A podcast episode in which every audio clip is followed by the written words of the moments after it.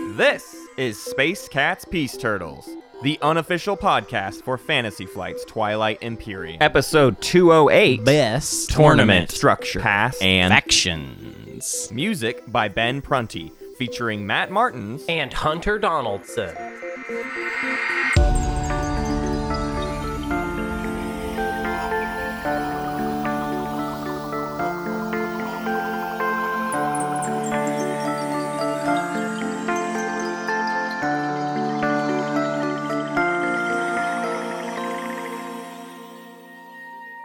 We keep thinking we're going to get away uh, from talking about the tournament, and uh, we just don't I'm get on to. my phone, okay? Can you you like invited me to Marco Polo and you want me to get set up and get into this Marco Polo business. And then you just start doing the episode and that's oh, Hunter Donaldson just joined Marco Polo. yeah, Say I hello. just I just joined Marco Polo. Hey, Hunter. This guy's like sending me s- what sounds like spam to inv- he sends a text to invite me to join an app, which is the spammiest thing that you can possibly do. It didn't give me another option. It was the only way I could send. that an seems invite. weird. It is okay? weird. That seems weird. Uh, Marco Polo get some integration is what Mm-hmm. it's called, I think.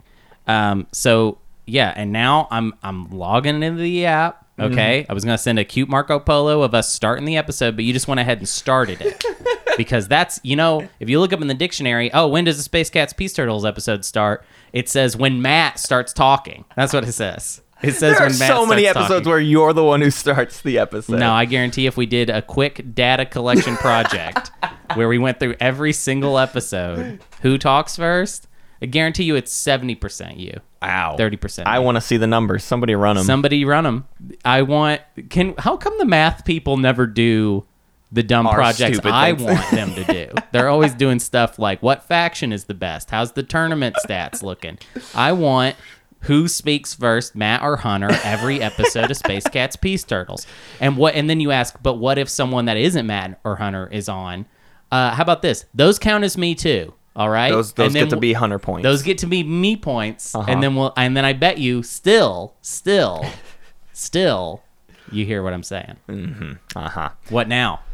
How do you uh, how do you feel? We're like the tournament is How do I feel about- technically behind us. Yeah, it But, is- like, we what do you keep mean by doing- technically? It is. Well, It is, but we It's keep for doing sure. episodes about it. Like this is another tournament episode. Well, this isn't our fault. So Sure. if, if you are tired of the tournament, uh, hearing about it, um, especially since it's over, I totally get why you'd be tired about it. Um, but the Galactic Council decided to meme pretty hard. Uh, Yeah. This month, or should I say Boy. last month? yeah. um, which also we memed kind of hard because we actually forgot to put the poll. Up Yeah, twice. The second uh, round. This of is it. July's Galactic Council episode. yeah, You're gonna get another one real fast. yeah. We're in disarray, uh, but we're gonna get back on track uh, in every way that is possible. We've also been doing. Uh, I just want to say this at the top. Uh, me and Matt are have been experimenting a little bit. Uh, by just streaming ourselves playing video games like a regular old Twitch streamer. Yeah. Uh, not like a good one, mind you. Uh, 'cause We're pretty not- good. Mm, are we? Are we? I mean, we're not good at the video games that we Yeah. play. See, there you go. Yeah. I think that's it. Um, so yeah, during the week uh, you can expect to see us uh, playing, and then on the weekend is like when you're gonna get, m- you know, the, of course we're gonna keep playing Twilight Imperium and stuff like that. But we kind of wanted to stream more, but it's hard to get TI games together. Yeah. All the time, and it's also hard to have enough time to play TI and do a Right. podcast about it. We want to do more IRL stuff, like with us and EJ, um, and people around here. You know, the, our our vaccinated friends and family that we can group Sure. up with. So we're gonna play Descent pretty soon too, the new Descent Legends in the Dark, little stuff like that. But anyways, that's all to say. Like, keep an eye on the Twitch. Like, Yeah. we're, we're and we'll we'll in the rundown we'll give kind of more accurate times maybe to to, to when we're doing stuff. But yeah, but what are we doing today, Matt? yeah, today the Galactic Council, like we said, memed really hard, and uh, we had two options for the, you know we do we do a round of four options, and then we break that down into two more as a second round, and it was a 50-50 split.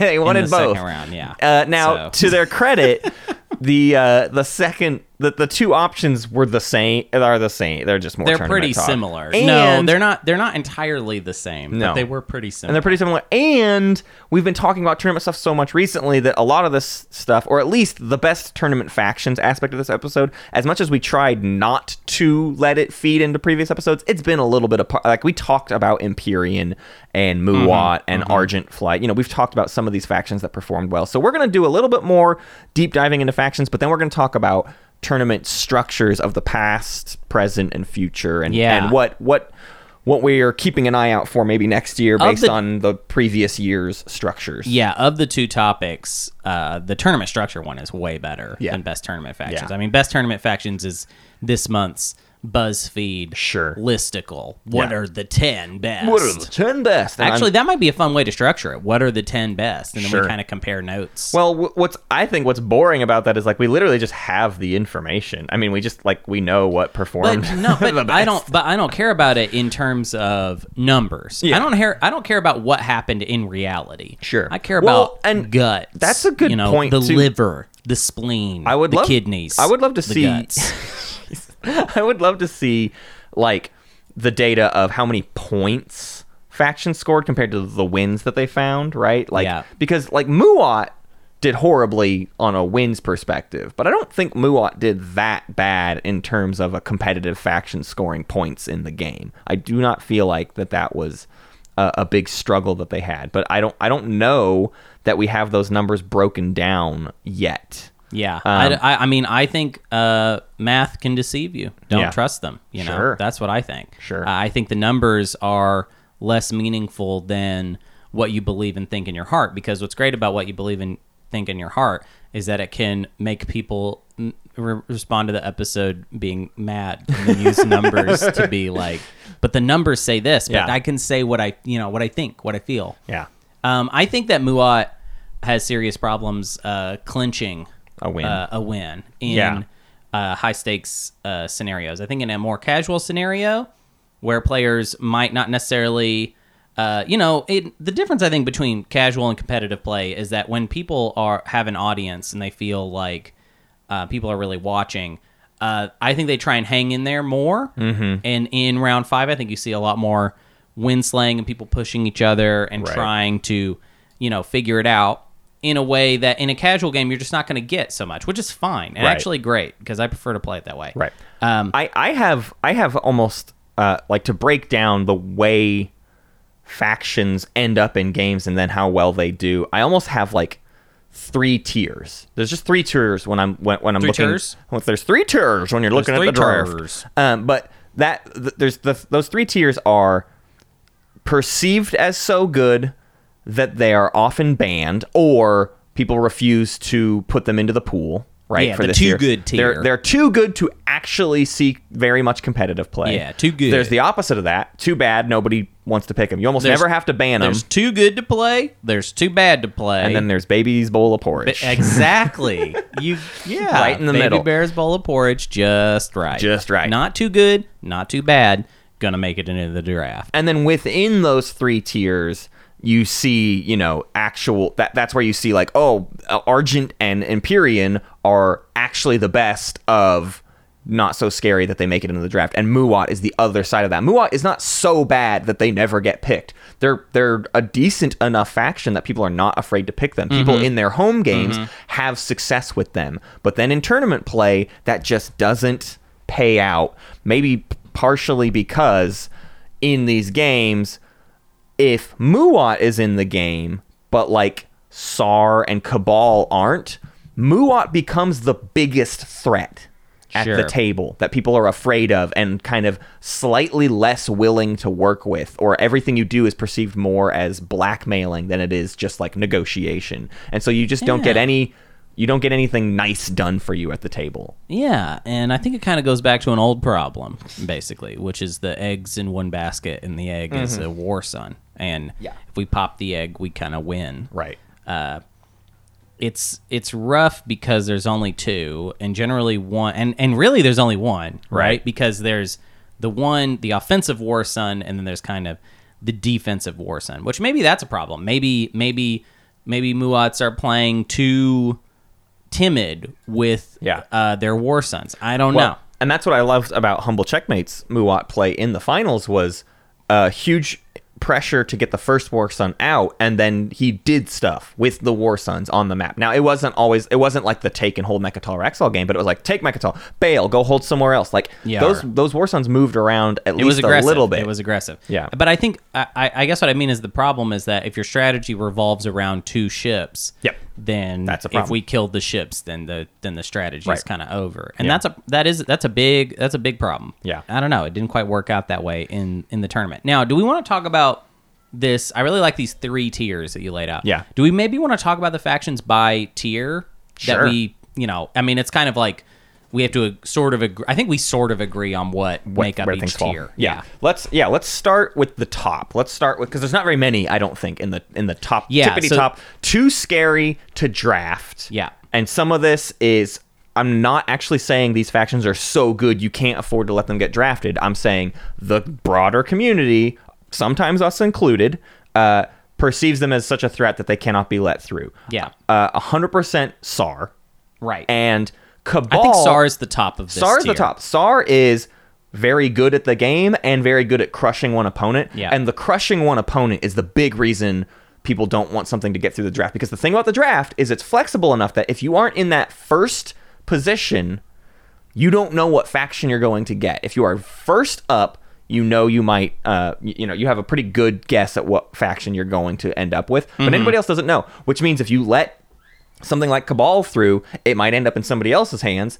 and they might end up sitting next to you. Right. And factions like Sar and Cabal like to eat a neighbor generally, Sure, or at they the ju- very least, ruin your chances at winning the game. Yeah. Um, I think that with yeah, it, it, it comes down to that double factor of Yeah. just like, oh, they might win the game, but also like even if they don't win the game, I might have to sit next to them. So Mm-hmm. that's that's two very strong reasons uh, to ban SAR. You brought up Cabal. Do you feel like they are in that same? I that think same I boat? think that's where they were this tournament. I think we see problems with Cabal, and we see that they are not necessarily like a constant game winner. They have weird little troubles. Um, they have an economic. I don't really get why beyond I have a theory. the sheer heat they receive from the table. That's kind of my theory. But they have an economic engine and they have mobility. It's hard to understand exactly why they don't perform especially well. I think they got enough. Uh, th- you know, they didn't get played a whole lot, but I think they got enough chances that uh, I feel like we did not see them perform very well overall. Um, not to say no one did well with them, but um, they got they got opportunities, and it just didn't happen. Um, I think that it comes down to in a tournament scenario, uh, if you pick a faction that everyone perceives as very good, y- it means you were probably early in the draft. Yeah. Which means that you got a not great choice for Slice. Right. And I think Cabal, uh, as compared to something like SAR, SAR, you, we can sit anywhere at, at any table. Mm-hmm. Yeah. I mean, I think SAR could possibly do, well, this, I might be talking about my butt a little bit, but SAR, you could. You could give SAR like a really horrible slice, And they're probably it's gonna probably going to be find- okay. Yeah. yeah, Right. Because they generate extra value by just f- filling out their I'll slots. throw Necro in that same camp. Sure, ah, the, Necro has a not weird to- start. They do, but from the context of the draft, Necro certainly was not allowed into very many drafts. Uh, we can even look at the average pick priority. There's there's a great stats sheet. You can find it on. Uh, it's pinned on our Discord, uh, but. You can look at average pick priority, and this means like how often was a faction the first pick in the draft compared to like maybe the last pick in the draft. And uh, this is a good indicator of which factions were if they made it through they were picked and and i'm not looking at how many times they were banned but i know a lot of these were banned a lot and we've already addressed titans of ol or we haven't addressed titans of ol yet that is the next one on my list we'll talk to them about them in a 2nd but Clanisar and cabal are both up there throwing in universities of jolnar Right. and Nazroka. We did not see them a ton of times. Um, we saw Nazroka a, a fair amount, but the the top six uh, are are Titans of Ol, Clanisar, Jolnar, Nazroka, Vulraith, and then Argent, which is funny to me. But then you start to get into like numbers that are very, very, very close to. There's really there's really four at the tippy top. Yeah. Of like if they were in the draft, they were picked immediately. Nasroka, Joel Nar, Sar, and Titans, and I think those were also banned quite a lot. Nasroka came out hot, if you remember. Yes, I do They remember. they the first few games they were making it through every single draft, and then they were like performing very well every single time. Maybe not winning, but like c- clearly crushing their game. And the tournament took a big dip on them, and nobody was allowed to pick Nasroka anymore. Yeah, that's true. So I think I think going into the beginning of the tournament, Nazroka and Cabal both had a lot of heat. Uh, Cabal, I think, really sputtered. Yes. Uh, Nazroka, I think, just got pushback Right, and right. then failed to. I think Nazroka might be uh, in as we go the distance. Maybe the problem with Nazroka is they are more a faction that can't stand the heat. But I wanted to go back to my Cabal point that I did not finish, Yes. which is that I think that in a tournament scenario, Cabal has trouble if they don't get to have a specific slice. Yes. And the way we structured our draft basically ensured that if you picked a hot faction like Cabal, Right. you were getting the slimmest You're of the getting pickings trashed, right. for a slice. Which is why that slowly turned like in the finals, the last game, Cabal made it through the draft and was like almost last pick. Like Right. our fourth or fifth person in the draft is the one who got Cabal because people our finalists recognize that if I pick Cabal first, I won't get the slice I want, which then just naturally pushed Cabal into a position where the person's like, well, I can take Cabal and reasonably get the slice I want, or vice versa. I can take a slice Right. with the intent to get Cabal, which is exactly what Wolfen did. He told us uh, after the fact. Right. He chose his slice knowing there's a decent enough likelihood that I'm going to end up with Cabal that that'll be a pretty nice position to be in. Yeah, I just think that overall, Cabal is a, uh, g- a punchy faction Yeah. that I think has a lot going for it, but that the problem is that it's uh, it's kind of a hungry. I don't know. I think of it like a hungry choo-choo train that Yeah. needs like a lot of coal to get going. Right. And if it doesn't get going, it kind of just looks like a whatever faction. Not that it looks like a bad faction, but it just kind of looks like, yeah, this isn't quite. You know, this is we're not talking about uh, a, a stomping here, Right. Um, I think in a lot of situations, and yeah, I mean it's why I mean Cabal got no wins in Yeah. the tournament. Period. It did Can not we happen. can we talk about Titans in that same what happened with Titans? Titans- Titans got some wins. The Titans ended up with actually a respectable win I think percentage. Titans did fine. but they were also um, pushed out of a lot of drafts. They were they were certainly scared off a lot. But yeah, they ended up with what a win rate at- at least in the prelims their win rate was 15.8%. I don't know if that went up or down, but that is as close to average as we can really care about. I'm gonna be stubborn about Titans and say that I think that they are. St- I think they are. I I have cooled on Cabal a little bit Uh-huh. overall. I think it's just like like I just said. I think it's they're too. They're like they need too much. Too many Yeah. things need to go right for them. They're like Right. too finicky. I think Titans is still a very good faction, but I think that there are some pitfalls that players fall into. Yeah. Um, and You you like to call attention to Alice's. yeah, I think Titans the way that play a Alice lot. plays Titans is very cool. Yeah. Um, and it sort of sidesteps the big problem, which is that Titans needs to, or needs to, in air Right. quotes, uh, reactivate themselves over and over in Right. order to exchange the sleeper tokens for uh, PDS or a mech and an infantry. Um, Alice just kind of like sidesteps that and says, like, no, you don't actually need to redeem the sleeper tokens because the best part about the faction is that the sleeper tokens stay there no matter who controls the planet. Right. I can just reactivate later, or there's like a soft power aspect to Yep. this, which is that. Oh, I, well, okay. So I'm going to invade that planet and take it. It's got like one infantry on it, so I'll win the fight. But then Titans can come back at any point. Yeah. Like it's it it it, it leads you to kind of feel like maybe I should go somewhere else because I'm Right. going to have to deal with it's like the idea The retaliation of- from Titans is such a threat. it's like the idea of a hell titan versus an actual hell titan Yeah, right. is almost just as good Right. and i think the mistake the pitfall i think people were falling into which was the which i fell into as well and is i think in the guide and i would love if uh, i i mean i actually never want to play titans again I do. Uh, so that's the thing you is do it, I'm ready yeah. I'm ready to tackle But Titans at this point. I think the big mistake that some people make is the idea of well, this is a PDS2 faction. Why? Right. Why? Right. Because PDS2 factions now, I feel like PDS2 has become this thing. It's almost like Cruiser 2 to me now, where I don't think Cruiser 2 is a good upgrade on its own by itself. right. your faction has to have some sort of exception that makes it so that Cruiser 2 works for And you. guess who's got that? yeah. Titans. Right. Saturn Engine oh, yeah. 2 is sorry. great. Well, I mean, yeah, that's like a separate point. Yeah, yeah, yeah. I'm, I'm, I'm just using an analogy here and I saying know that exactly. I don't Generally, think- Cruiser Two is a pretty underwhelming upgrade for most factions, Right. And So I that's think- how P- that's how Hell Titan feels, and that's how PDS Two can kind of. yeah.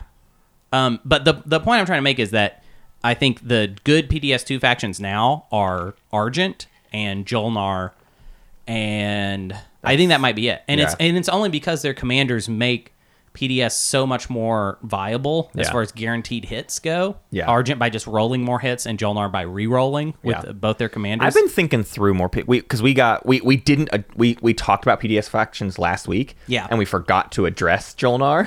We didn't we didn't say Jolnar last week. Oh, and that's funny. We got some errata on that, which is like absolutely totally valid. Yeah, we completely forgot Jolnar just is forgot. well, Jolnar is maybe a better PDS faction than Argent, or at least like up there with them I because don't that- know because of Hollow Lattice, I would push. Hollow back. Lattice is great, but I'm but my main thing is Jolnar starts with two PDS, so you like Sure. start with this like crazy defense already set up. Yeah. Anyways, I um, my brain is starting to lean um a little bit. I think there's I think really great Ghost players will push back on Ghosts being a PDS faction, and that's probably right. But I think Ghost has PDS as a pretty big option. And uh, my other one was Winu because Winu can get PDS out so incredibly easily. See, I think that so m- m- maybe there maybe we need to do a PDS tier thing. Probably. because what I would say is that that both Ghost, Winu, and Titans kind of all well, and actually I'll s- well, it's kind of the same deal with Ghost because the whole point is with Ghost you're moving the wormholes around, and now our network can hit Changing some of your these targets, places. yeah. I think the problem is that. Graviton is still a dead tech, and it's even deader now. That's very It's true. Even deader. now. Even though it's a, it would be a great tech with these PDS factions, but it's you just never, you're never going to get it. It's dead. Yeah, so now it's to me it's more like don't it's like uh, does your faction have some sort of exception to mean that in this one moment this one instance of the use we can get so many hits so many guaranteed hits Right. that it's devastating yeah, titans if you want that it just means you have to spend so much yeah. of your Energy. stuff and, and your energy in order to do it so i would say at this point i think winu is a better pds Than faction Titans. than titans is I think so. but I wouldn't even say Winu is Especially in great that at- tip top tier Yeah, because no. it's just raw. I mean, you don't even want to get plasma scoring as Winu, so that means like we just got to get all of these PDS out, and then we got to pick up you know AI dev or whatever and Right. get PDS two that way. I don't know. Speaking of Winu, that's another one in this top tier. Uh, too scary to allow through the draft. I don't know where Winu is at. this point. I know. No, I, because- I am confused. on Like Winu. we've talked about in the past, Winu is in that weird period, and I've been saying this since POK came out. I think we're going to continue to see Winu change over the course of this year because Winu definitely did come around on that idea of they're so s- their late game potential is so scary that we see them completely winslayed in rounds one and two where they can never find the traction like people recognize that that's how you stop winu is they're very easy to stop early and then they never find and, and that became a trend throughout the rest of the tournament like winu had some early successes but then were generally just avoided in the draft that, that's the big thing for the tournament is regardless of winu's actual performance they were a scary enough threat that they were a very common ban Yeah, I don't know. I, I think like so if you look at their pick priority, they're actually pretty late. Uh, Yeah. They have about uh, three point five, which is halfway through the draft. Somebody Yeah. picks them. Um, they got played eight times and they have two wins, which is twenty five percent win rate, which is actually good. Those are good stats. Yeah. I just think that people are people treated them like they were not worth it or i don't know if like people just haven't been practicing winu uh, because of that still potential for getting shut down they don't like that so they don't even want to go there right but i think winu it's weird to say but i feel like winu is a little underrated right now Yeah. like it's i it- Well, they're crushing it in general stats, like the TTS sure community. in a casual game they're yeah. just like off the chain. So But it's so it's just like maybe the problem is that they're still they're still stoppable, and if everybody's playing deadly serious, Yeah. then you know it's just not going to work out too hot. I Right. don't know, but like it's hard to explain the pick priority aspect of it. Where like that when they made it into the draft, people were not rushing to pick them. Right. So that just makes me when I see that, it makes me feel like people were not practicing them Right. and not really learning the faction that well so you got into these situations where like they were available and people people at the top of the order were kind of like, eh, I don't know, I'll No just thanks. I'll just pass on. it. Totally. I, I don't know them that well, so I'm not going to play that. Yeah. I want to also put Xcha in that top category, even though Xcha saw quite a bit of play. The story of Xcha absolutely became what are we doing? How, why do we keep allowing this? The semis and the finals, we didn't see any Xcha, Mm-hmm. right? Is that right? I don't. I don't think there was a single extra in the semis, um, and it's because they were either getting banned or not being allowed through the draft into the pool because everybody recognized that extra is a threat too great to allow at the table. Right, right. Yeah, I think uh yeah, Extra's whole thing is that I mean that hero is such a ridiculous way to lock up a win. And the same goes for Winu too, Yeah. right? Like it's like the hero is ridiculous um that Extra is just I don't even know what's going to happen with Extra. Yeah. Like it feels like that hero is in a place where something needs to change about it. Yeah. Uh, as far as tournament play goes. What's you know? hilarious to me about Extra is okay. If we look at just the win rate, in uh, again, we really have good stats on the prelims. The semis and the finals are like their own thing. So I'm, I'm pulling most of these numbers from the prelims. But you This look, is qualifiers too. yeah, it Prelims includes and it's qualifiers. 60 games. We're Yeah. pulling from a decent amount of it's a games. good sampling. Um, but from that, what's what's so funny to me is the top two factions in terms of win rate percentage you can easily throw out. Right, Mentac two out of four. Yeah. they were never played. That's that is such a small number. All of these numbers are insignificant. I get that, but we can look at the difference between Mentax two out of four, Clan of Stars one out of three, and then Xchaws five out of sixteen. Like that number jumps way up. Yeah. there's we can very clearly show that Xcha is significantly more reliable than a lot of other factions at winning the game. Right. Um, and I think the nail in the coffin was how wildly locked in Micmac Moose's prelims game was as Yeah, extra. that was That insane. was like once people saw that they were like, "Oh, you can't. You just th- you can't even deal with extra early. It's not like Winu where you go and deal with them early. They actually have early defenses, and so then they just run away with the game if they get lucky enough. Yeah, it's rough. I mean, deal deal with them early doesn't really make sense as a strategy against extra. I don't even really know what you do at this point because, you know, not trying to take anything away from anybody that won a prelims game uh, as extra, but you have to admit that if the right action cards Yep. come your way, there's almost nothing that can be done about it. Right. I mean, unless you have Empyrean neighbor, that can really Yeah. that could change it Right. a little bit.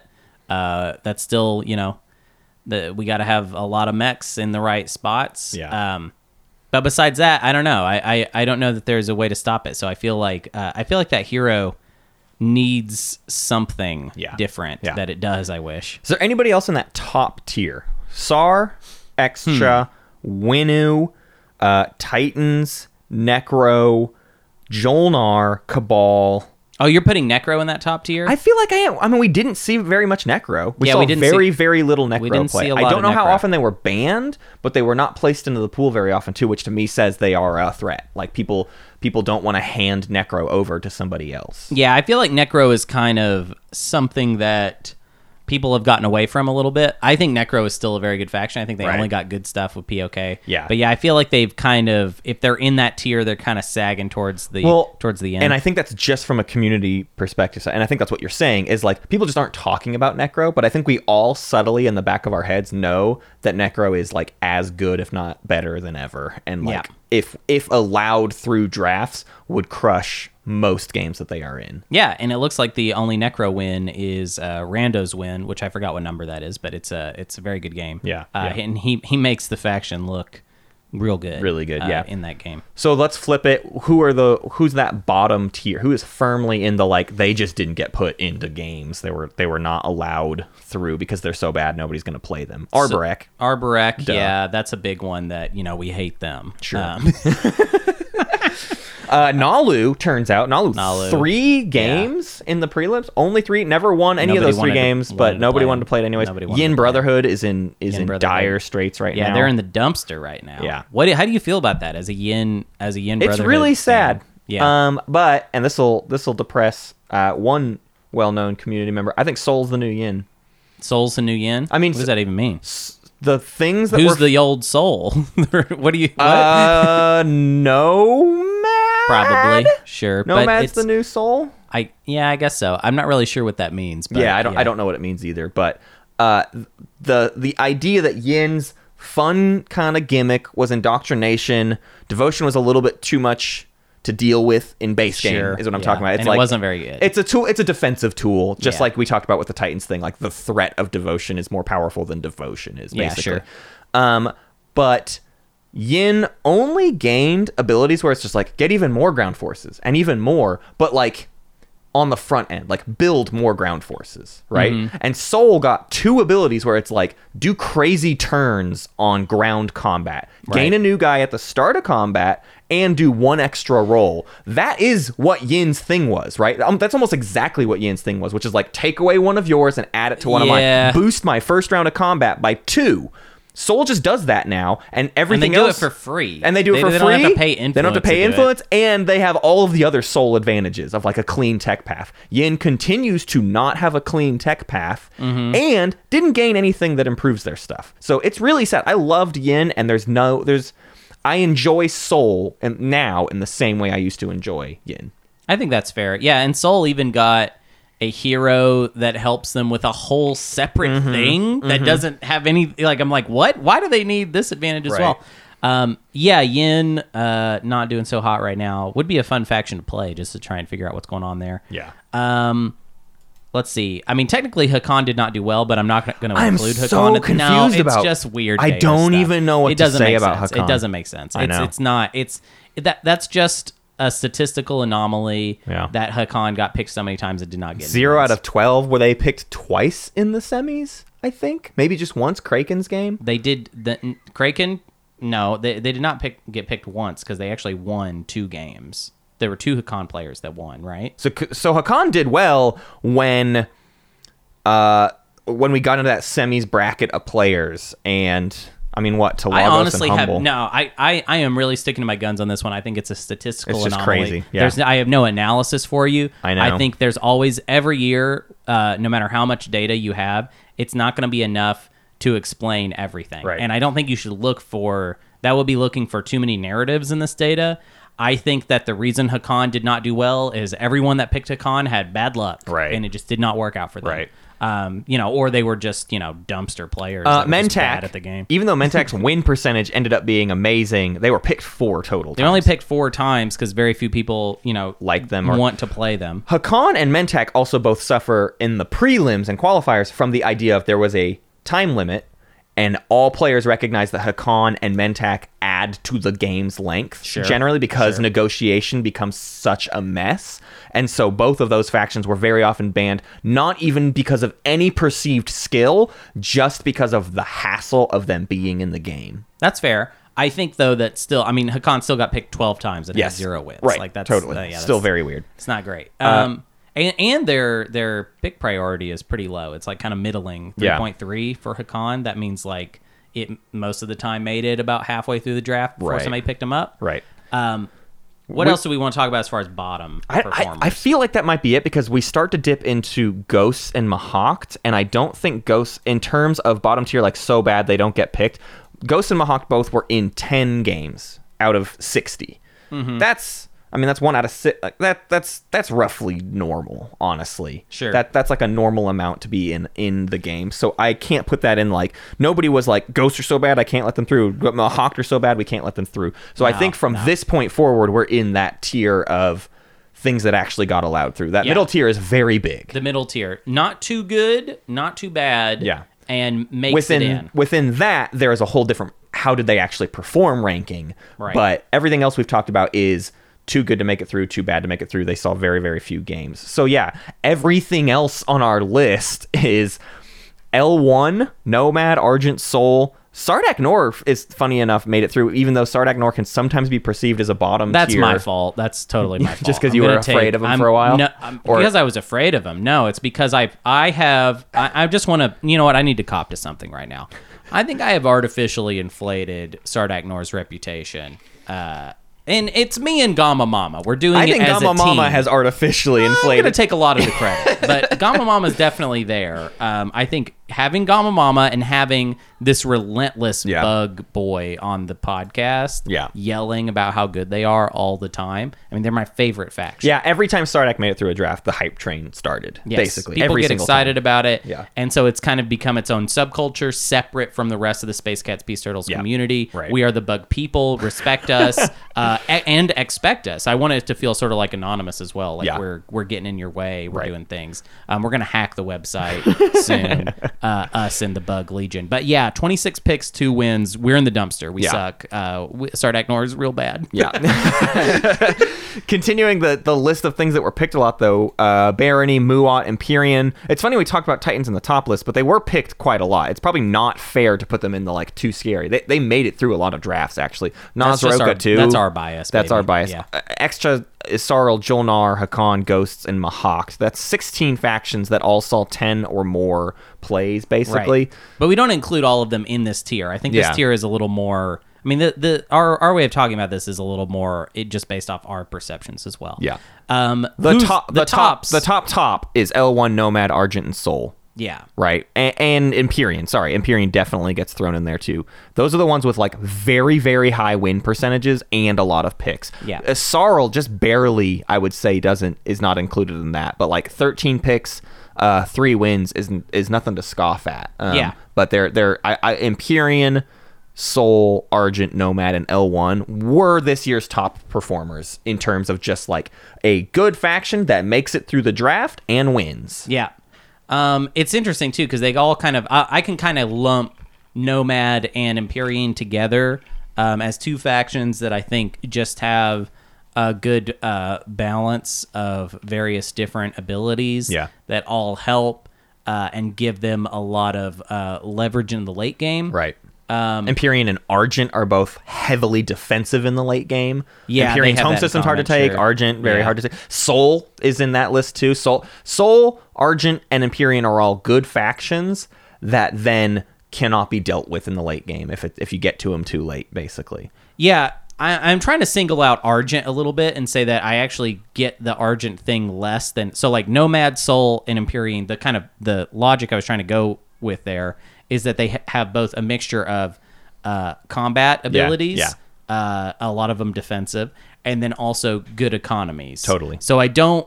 I that's what I don't get about um, Argent and L1. Yeah. is that they are both factions that kind of don't have like a I would say like a very reliable mix of different things going on. Yeah. Um, I mean Argent, of course, like if you can get to ten in the late game, it's locked up, and there's nothing anyone can do about it. Yep. Mm-hmm. Airy Hollow Lattice is bulletproof at this point, which is almost ridiculous now that that uh, NPOK Argent got a three planet home system, Yeah. and then also a tech that makes that where it doesn't matter. It's fine. Yeah, it's, exactly. it's not a big deal. Man, can we talk about L1 though for a Yeah, we second? should, yeah, we What? should. I don't know what like I, I- Mm-hmm. love L1. I think L1 is great, but I cannot cleanly define for you why.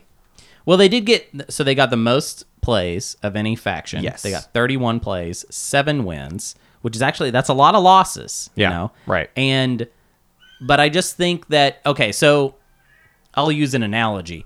Last year, I think um, the barony of Letnev was sort of where L1 was at this Yeah, year, right. Which was that uh, they're not an overperform. They are maybe the dead The center, gold standard. the yeah. the dead center of the of I know a lot of people would maybe say that's Nomad because we saw so much Nomad play, but Nomad I would actually say performed, well. a little better. Yeah. Uh, L1 I would say is just kind of dead center. It's a faction. So many people know how to play. Mm-hmm. Um, they got just enough good new stuff, And it's in- hilarious because they got better after the prelims. That's The true. They also update got came out. better The after- rules yeah. update fixed Right. their hero, which Right. was broken throughout all of the prelims and qualifiers, and screwed over. There would have literally been. We can look to specific instances where L1 would have won in the prelims and qualifiers and lost because I don't know. Do, well, can you think of would have done. some? w- I would have done better, I guess I Sure. can say, and and probably would have had a better chance of winning. Maybe, maybe not locked it up. Yeah, I mean there de- there definitely were times where we had to tell people that the L1 hero works like this right now, and it sucked. Yeah. because things had not been decided yet. Because Dane does just does not just like sit in his office and wait to Right. fix Twilight Imperium Yeah, stuff. right. um, which is fine. Uh, that's just how the world goes. Um, but yeah, so I, I think L1 just faction. A lot of people already knew how to play. Uh, they got bumped up a little bit. uh, due to POK, and now they're just kind of sitting where Barony of Letnev was sitting uh, last year, which is funny because Barony of Letnev is just kind of in the toilet. I don't know if they're in the toilet, but they're not in they're not in the best spot. Yeah. I feel like they just didn't get enough, and so now in the tournament, people aren't into it. Yeah. and not yeah, just not not playing them. Here's all my question marks. Here's Sure. all my like. I think the jury is still out. Their numbers are so weird and hard to read. Uh, Asarl's a little bit in there where it's like Asarl seems to do actually pretty well. It seems like Asarl got better in POK. think so. I think so. definitively Yeah. Asarl got better. Yeah. Mahawked. I think we're all still trying to figure out exactly what to do with Mahawked. There's Mahawked is I'm I'm uh, Mahawked is new Sardak. Yeah. Mahawked is POK Sardak, and I Right. respect them, and I realize that we are that I have no reason to root against them, Yeah. even if I do not understand them. Because if I wasn't me, I wouldn't get maybe why I love the bug so much. Sure, sure. So I'm looking at my Mahawked brethren, and I'm reaching my arms out. join us. join us in the bug the bug slash Mahawk Legion, Yeah. essentially. Um, Mahawk actually, I mean, performed better than Sardax. Yeah, yeah, exactly. Yeah, they they uh, ten plays, two wins, pretty good. Um, Mahawk is just a weird faction that I think uh, there's a passionate group of people that are Yeah. really into it, and some of them are in a very tricky way figuring out how Yeah. to make it work. Mahawked is, I would say, the most annoying faction right now in the community, which is the idea that people that are big on Mahawked feel like. Here's how, here's what I'll compare it to. It feels like Extra in base game was like there's like a secret to unlock though. There's something about them, and people talk about Mahawked like that, where it's like no no no. If you do it perfectly, Yeah. they're unstoppable. They're amazing. And it's like I guess, but how often do you get that perfect game? Oh, like, I have a, I have a, I have a answer to that question. It's uh, uh, out of ten plays, two times. That's how. twenty percent of the time. Twenty It percent. Well, works no, every time. not necessarily twenty percent of the time. I won't even say that. That sounds like a good. That sounds good. Twenty percent sounds very good. Two out of I'm just 10. gonna say if I take ten plays that I know about, then two times. Sure. Uh, here's here's the weirdest numbers though that I, I would like to spend some time on. Um, ghosts, Barony, Sardak, and Joel Nar. Will I want to end on Joel Nar because I think there's something very strange going on with Joel Nar. But ghosts and Barony and Sardak all fall in this like seven to ten percent percentage win rate. Picked a fair amount of times, but they're just they're underperforming. They're not horrible, but they're underperforming. Yeah, I think that uh I think that they're all so Barony I think well maybe we should talk about Barony first cuz I don't think there's that much to say. I think they just like got a little left behind. They were in a very good spot Yeah. in base game and now they're just a little bit mediocre. Yeah. I don't really have anything to add to it besides that. I I, th- I will I will note this part. This is, again, this is looking at prelims and qualifier data. If you add semis, there was a clear boost to ghosts and baronies pick percentage. Like the the semis map was great for ghosts and barony. Blue tech like get somewhere fast. Like they the prelims map maybe wasn't in their favor, and then the semis map was, and and so I still think they're just in that like good enough to. s- I didn't hear about a lot of Barony wins No. on the semis map. There, though. there weren't, but I think they performed decently well. We- Maybe. we, we saw like we saw Barony end up in the purple slice a lot, even just in testing. They were in grape nuts all the time, which was kind of a funny, weird thing because that's like a perfect spot for them. And at least in games I played, they were always in the running for the win. I think the best thing that Barony got was Dunlane Reaper, and I think Absolutely. that's awesome. Yeah. I don't think that's necessarily Enough. Enough. Yeah. Yeah. I think that's that's kind of the issue. Um, Ghosts. Ghosts are, I think, uh, maybe. Uh, I don't even know what to say about ghosts at this point. I think they're just like a wild faction. I don't think the story has changed on Ghosts, which is j- from from base game to this. There's always been those people that are. I mean, Duke Lucum, Jensen. There's like there are ghost heads, and they Imsen. Imsen, like they know how to play ghosts. It's it- like we were just talking about Mahawked and Extra. It's like there's a secret. Ghosts, I believe there's a secret. Yeah. Mahawked and Extra base game, I don't I don't know if I believe there's a secret. I believe people are tantalized by the idea of a secret. Ghosts, there's a secret. There's a way you can play, or if you're the right kind of person, you can get away with stuff that we not everybody can get away with. Like I I continue to not be able to play ghosts to their fullest potential. And I don't know why, and I don't think I'll ever fix that. But Duke Lucum can play the heck out of ghosts. I think Ghosts is the coolest faction that didn't get a cool thing. Yeah.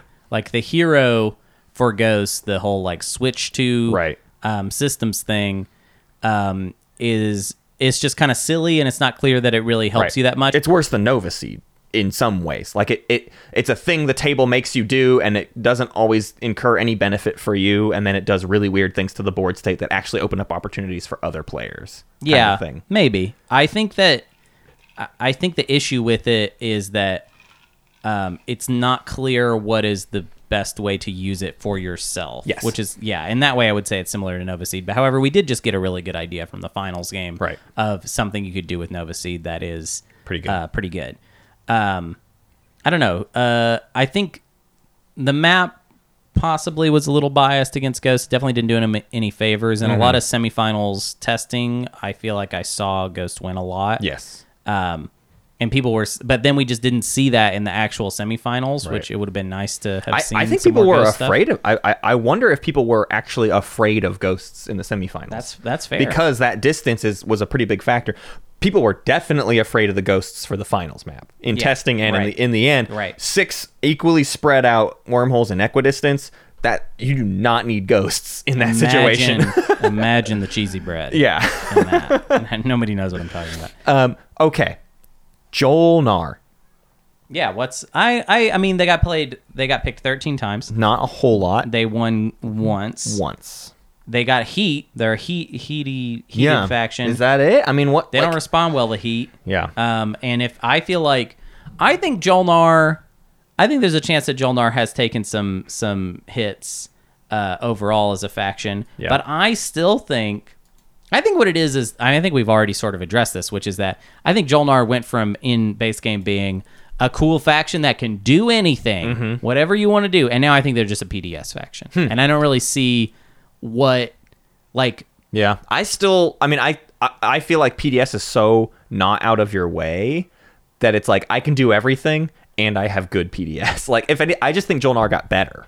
Well, sorry, better in like a lot of the like action to action, but obviously the reason Jolnar, the only reason Jolnar was top tier in base game was because the tech objectives came out so often. That's like Right. literally the only reason.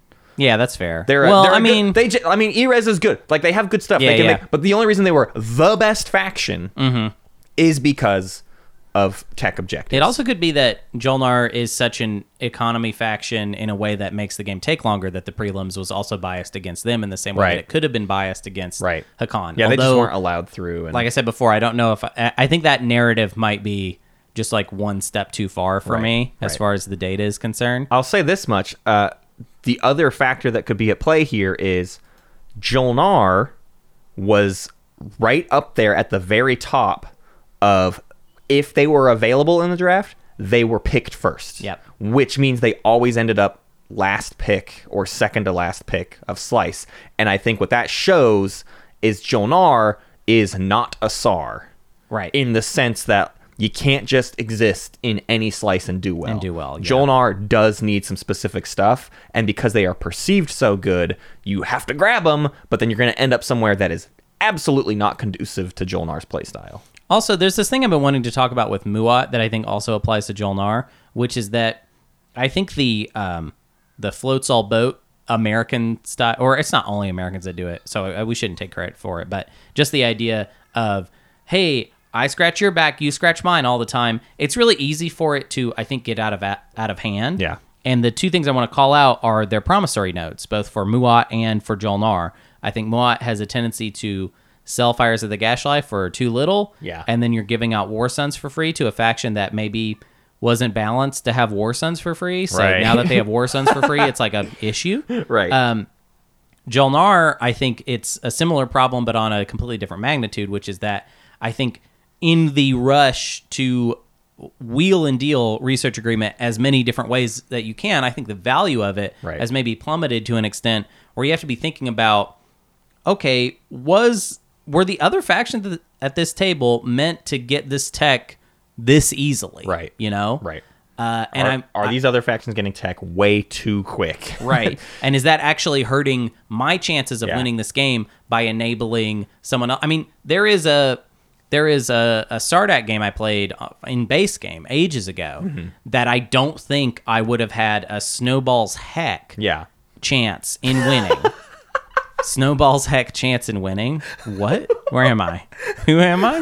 Keep going. Snowball's heck chance. I in love winning. it. Yeah. So I just don't think I would have won. I Yeah. think is what I'm trying to say. Is those Absolutely. the words I'm saying I- without research agreement. I do not, as a just as a person who really likes playing Jolnar, I don't love trading research agreement, and I, and I like I see the value, but I am more on your side of this. What you're describing here, which is like I think it is too much of a boost for certain factions to to get it, and especially the most of the people that can afford the high. Like I put a high price on research agreement, mm-hmm. and I- it's because I don't want to sell it very much, and if I'm gonna sell it, I want top dollar for it right. and because I also accept that someone might just hold on to it. I had a recent game with Jilnar where someone just held on to research agreement all game, and they didn't necessarily act this way, but it felt like the table was acting like, uh oh, they're holding your research agreement. I was like, I, that's I got paid for it. Dude, I got paid for a thing that they're not using. I Right. don't care as long as I get Exactly. paid enough. If you don't use the ability, that is still me getting the gain out of it. I think people have gotten so much into the trading of research agreement Yeah. that um, it has it, like I just want to remind people that Jolnar was a good faction before we had research agreement. Right. Like before that became a thing and people were selling it. It's not like you have to sell it Twice every single endlessly round. Yeah. in order to be competitive. You are a good faction without it. Yep. And that, yeah, essentially, I, I, I just think people should should cool it with it. And also, I think there's a way to think about it more like, and, and people have done this, but, you know, you are selling the specific tech that they are getting. You know Yeah. what I mean? Like, Right. like if you sell it to somebody for gravity drive round one, Yeah. I'd maybe ask for, well, what do you, what all do you have? Exactly. Because I might take all of that. right. Um, and if that's not enough, then I'm not going to give it to you because if I give you that, now you have that. Right. And you are one of the other players in this game, and that gives you a leg up. Yeah. I tend to always ask them what they want and see if it's in my 'cause- Yeah. Especially with that hero where I can just swap Sure. stuff out whenever I want. I'm open to getting any tech. Like I will I will research anything if the price is right. So like as part of the research deal, it's like I'm about to research tech. What do you want? That'll set the price. If you don't care, then like I don't know why we're doing this deal. Yeah. So I think charge more for that, and I also think the E-Res uh, shenanigans probably need to stop. Like the Right. the I activate you for E-Res For like, money. and then you give me or I get three of the trade goods, you get one of the trade goods. Yeah. Like for like where I've seen that deal. Yeah. Um, and I, it makes sense. I'm not, and I Sure. think I've even indulged in it before. On the other side, I don't play Jolnar hardly ever. But, Yeah. Um, but I think that I think that's giving out too much money. I just again, I just think that Jolnar Right. is floating all the boats too much when it's supposed to be that Jolnar has this thing that they're better at the rest of the table um, than in such a way, in such a pronounced way that it causes them to win the game. But if you're constantly giving out research agreement and money everywhere, then actually everybody's having a What's- lot of tech, Right. And now your tech advantage doesn't actually seem like that big of a deal. Well, and I think I think the last thing that comes around to is the idea that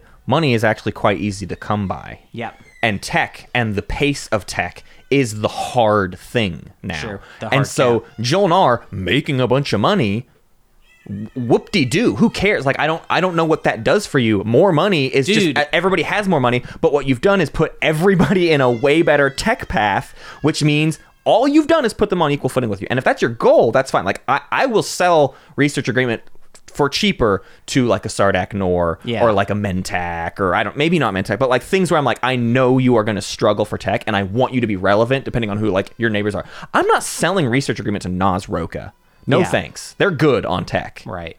Yeah. Um, I also just think th- this kind of brings up a completely different topic in my head, which is um, uh, we keep having these games where at the end of the game, someone will have like, you know, like almost 30 trade goods. Yeah. And I'm starting to think that, and that's funny. And like, hey, if your pursuit is memes, I think we, I want to see Sure. the number get even higher. Like, show me 50 trade goods, and that's great. That's hilarious. But on a more uh, in a more competitive mindset, I think that maybe that's actually a sign that you're playing bad. Yeah. because You didn't spend Why that do you money. have all that money? Right. There's and nothing. What is it even for? There's nothing in the stage twos where you need thirty dollars. yeah. And like we are in a less dependency on a stage two world than ever before. A lot, there's a decent amount of wins that are based on what that stage two is, Mm-hmm. but again, you don't need 30. each, You need 16 trade goods at worst for that. Yeah. So you absolutely should be. I guess what I'm spending saying the rest. is if you in, if you converted your value into Right. 30 trade goods, that means to me you probably sold actual immediate value Right. to other players. Yeah. So they And are the- actually getting the better end of the deal because all their money and advantage isn't tied up in a bunch of useless trade goods. right, they it added to their snowball that let them do more things in other rounds, and yours it just sat there. Yeah. and did nothing. Yeah. So I think everybody should kind of take a take a lesson from uh, from Andra or from the a Yeah. more European way of thinking about the game and just cool it a little bit Right. with both research agreement and I'm also going to call out um what was the other fires Black- of the gash line. Yeah, yeah. I'll throw back black market forgery in there. I mean, that thing needs to Maybe, be traded yeah. a lot. Like, Yeah. I get why it's traded a lot, but sometimes the prices are like ridiculous on black market forgery and how much it's thrown around. In general, though, I, I agree, especially with your point, which is just like people just seem like they're trying to make money. And I think the good deal makers are the ones that are accruing points in their deal making. It's all about positional stuff when control objectives come up. That's the deal making that actually matters. And the just like constant need to make more money, I don't see what the all that does is slow the game down and doesn't necessarily contribute to your win if you if you're not using it the right I'm way. going to push back on the black market forgery thing. I think Yeah, uh, I probably think that, deserved. I think relics are just overrated They're- in general. yeah, they're that's it's true. not if you're paying a bunch of money for a shot at maybe you know it's like if Yeah, you you're hate if you relics. take the first relic yeah. one out of 13 shot that you get shard, one out of 13 shot that you get the obsidian. Yeah. Uh, so two out of 13 that you get something that's going to help you win the game. Right. I wouldn't say that's good odds. No, it's and I'm not going to pay a lot for that. No. Um, I think that's fair. Yeah. Yeah. Um, any last things to talk about? I think I think I have one more little thing to. And uh, we we already I addressed. got nothing. I just don't. I, I would like to spend one second talking about Asarl tribes, uh, which is just to say did good. They're good. They they're good. Is it is it the Magion biostims thing, or is there something else that's made them? It's all of it. Good. It's all the different stuff. It's Yeah. the deploy mechs. It's, the, it's, yeah, Magion Biostims is very common. I, I think um, action cards have really fallen out of favor for most factions. Neural, not an especially popular tech anymore. Um, people are not doing the secondary of politics all that often. There's usually like one person a game who's like, I'm the one going for politics secondary, and I'm doing it almost every round. Yeah, yeah. And everybody else is completely ignoring it and just accepting they're not going to have very many action cards, which then that distinctly becomes a Sarl's advantage. And the number of times I have seen someone try to throw an attack at a Sarl and they get decimated by the action card head, like that got more extreme Right. in POK, I would say. Right. It's kind of similar to what I was just saying about relics, which is that every time you go to the action card well, Mm-hmm. uh, what is the chance that you're going to draw something really good? And as the action card deck has gotten much bigger, I feel like the chances of you getting something really good has gone down. But a Sarl just Exactly. accrues them automatically. Yeah. They're not they're not thinking about doing it. It's just happening to them. Yeah, and they just have a built-in way of filtering out the bad stuff that Right. you're going to draw anyway, so it doesn't even matter. Right. You know, and even the bad stuff they can make use of. I mean, every bad card is, Is a minimum mech. a met. Yeah, exactly. That's pretty good. Yeah. Okay, let's so we've we've broken down like how we feel about these factions. Let's get into the let's get into the other portion of this uh, after a quick little break.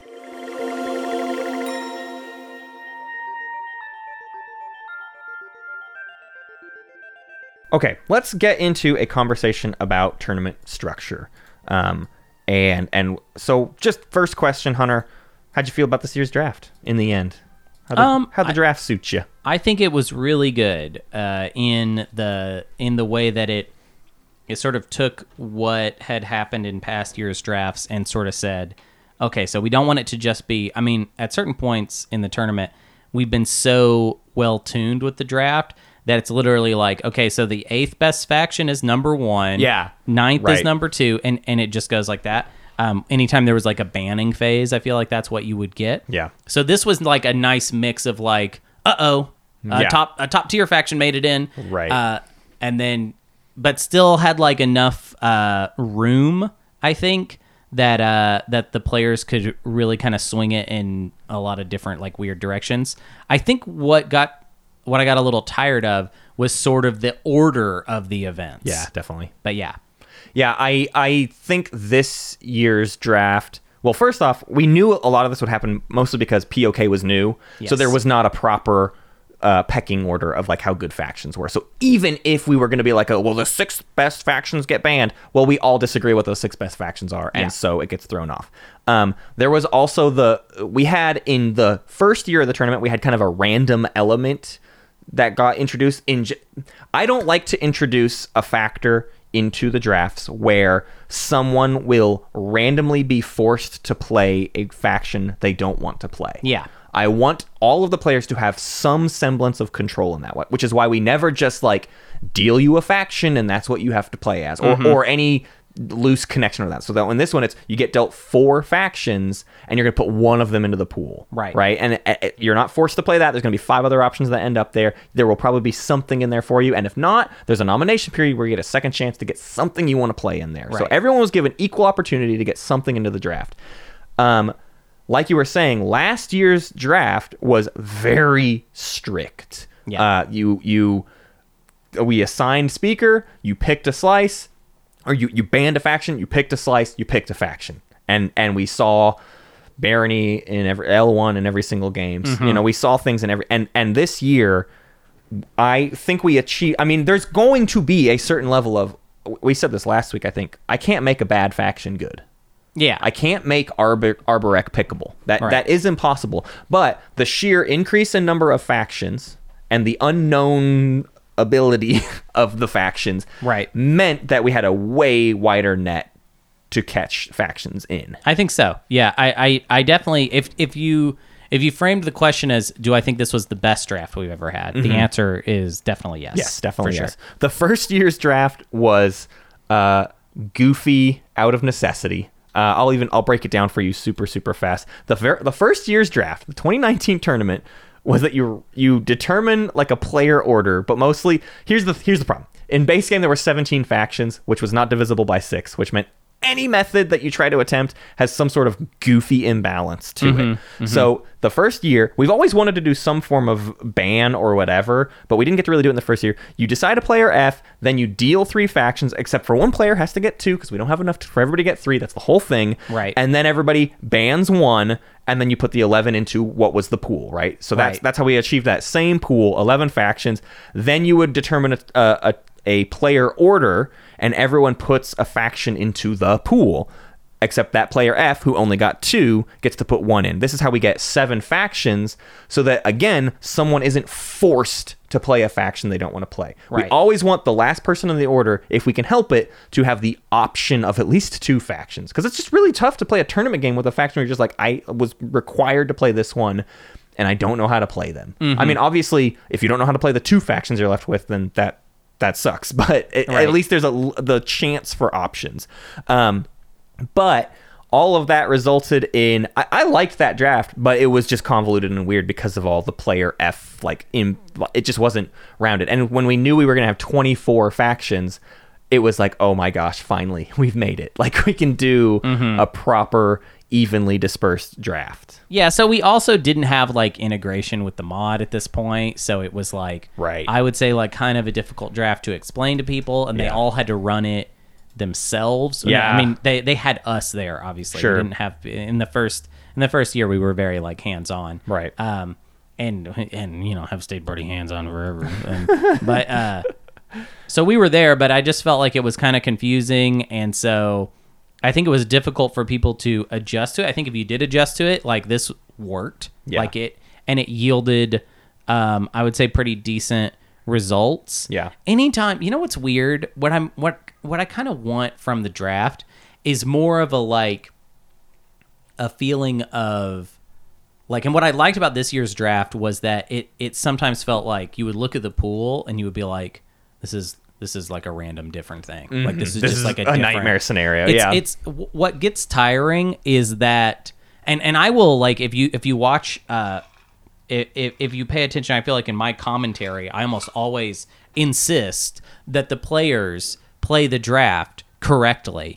But at the same time, I don't like that. Yeah, like, it's, fun when they don't, when when yeah. things get wild. Well, it's it's not so much that I want people to just do the wrong thing for no reason. Uh-huh. I just want the draft to kind of have a little bit of wobbliness Right. in it, where it's like, uh oh, this is what the draft is this time. Right, Huh. right.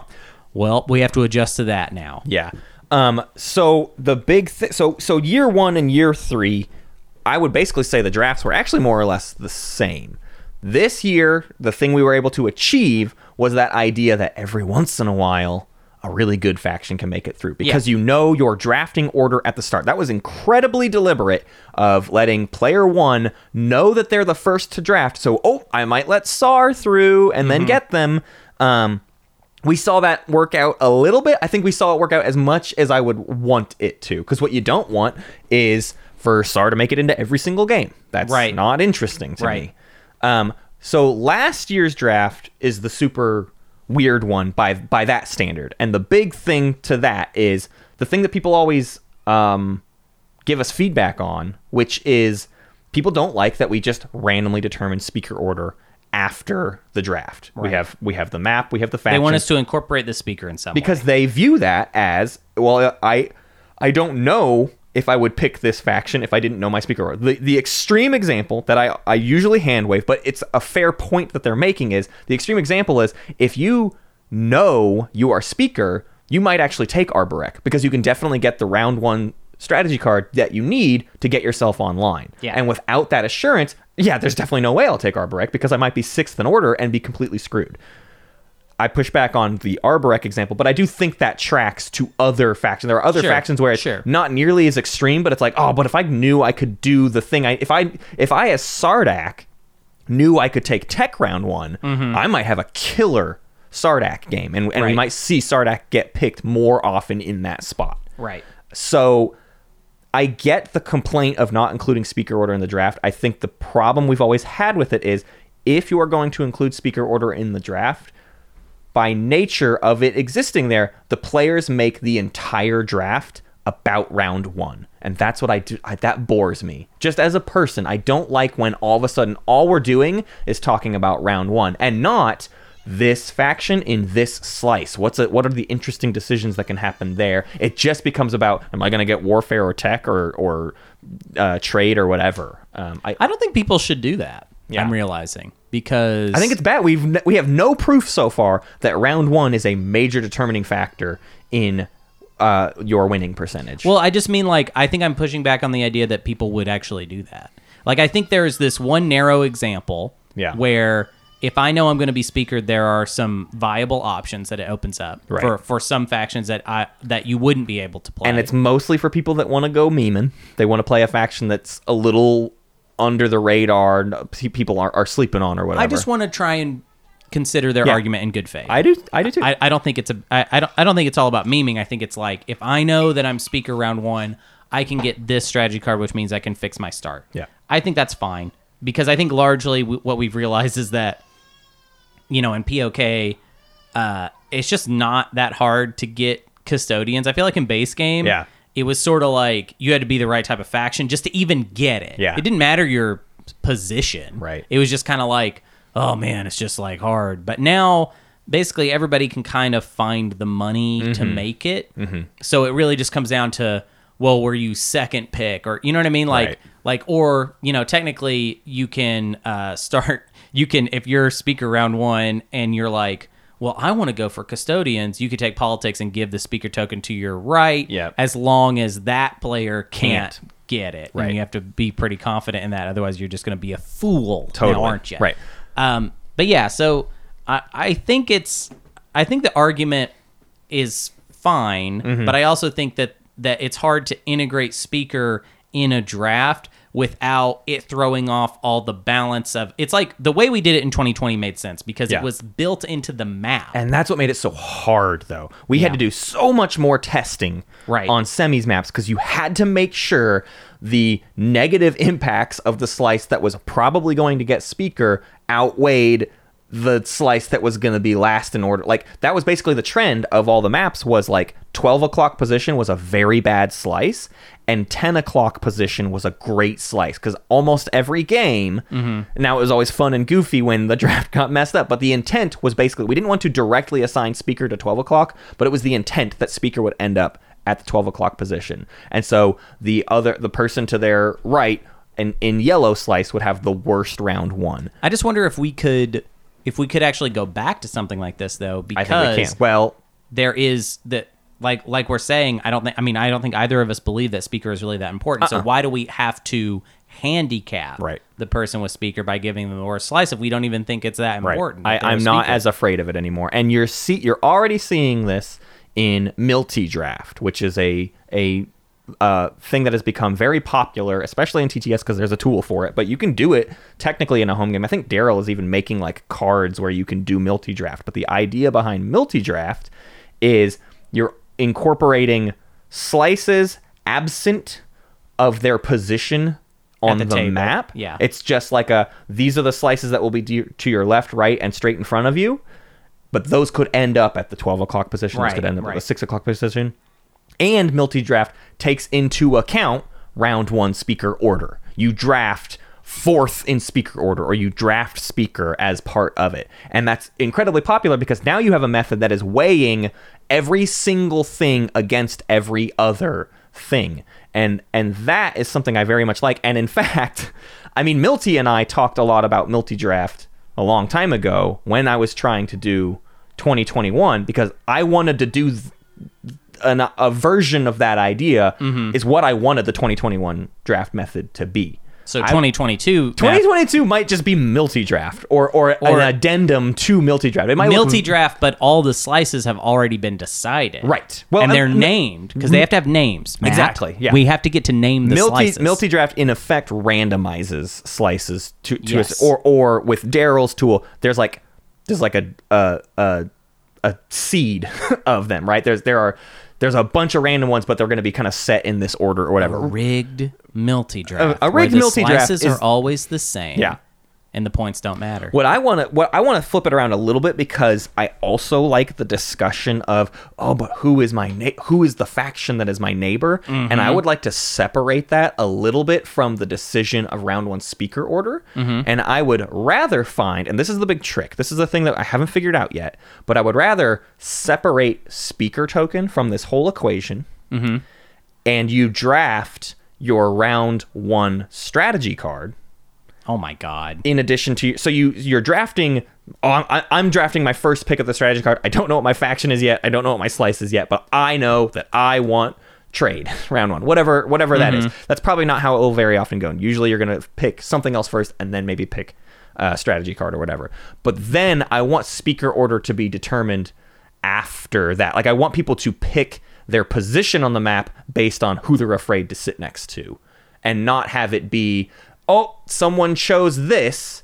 and they're in this position, which means now for the rest of the draft, we are all basing it on, you know, the, the order or whatever. And I'm not even sure if that actually checks out. That Milty draft might actually solve this question by Yeah. itself. I, I'm not 100% clear. I haven't run a Milty draft yet, I haven't done it myself. I know it's very similar to things Milty and I have been talking about for a long time. Okay. Well, then I think that you should play a bunch of multi draft. I want and to. that way for the design for next year can sort of be a rigged multi draft because I think that sounds very interesting.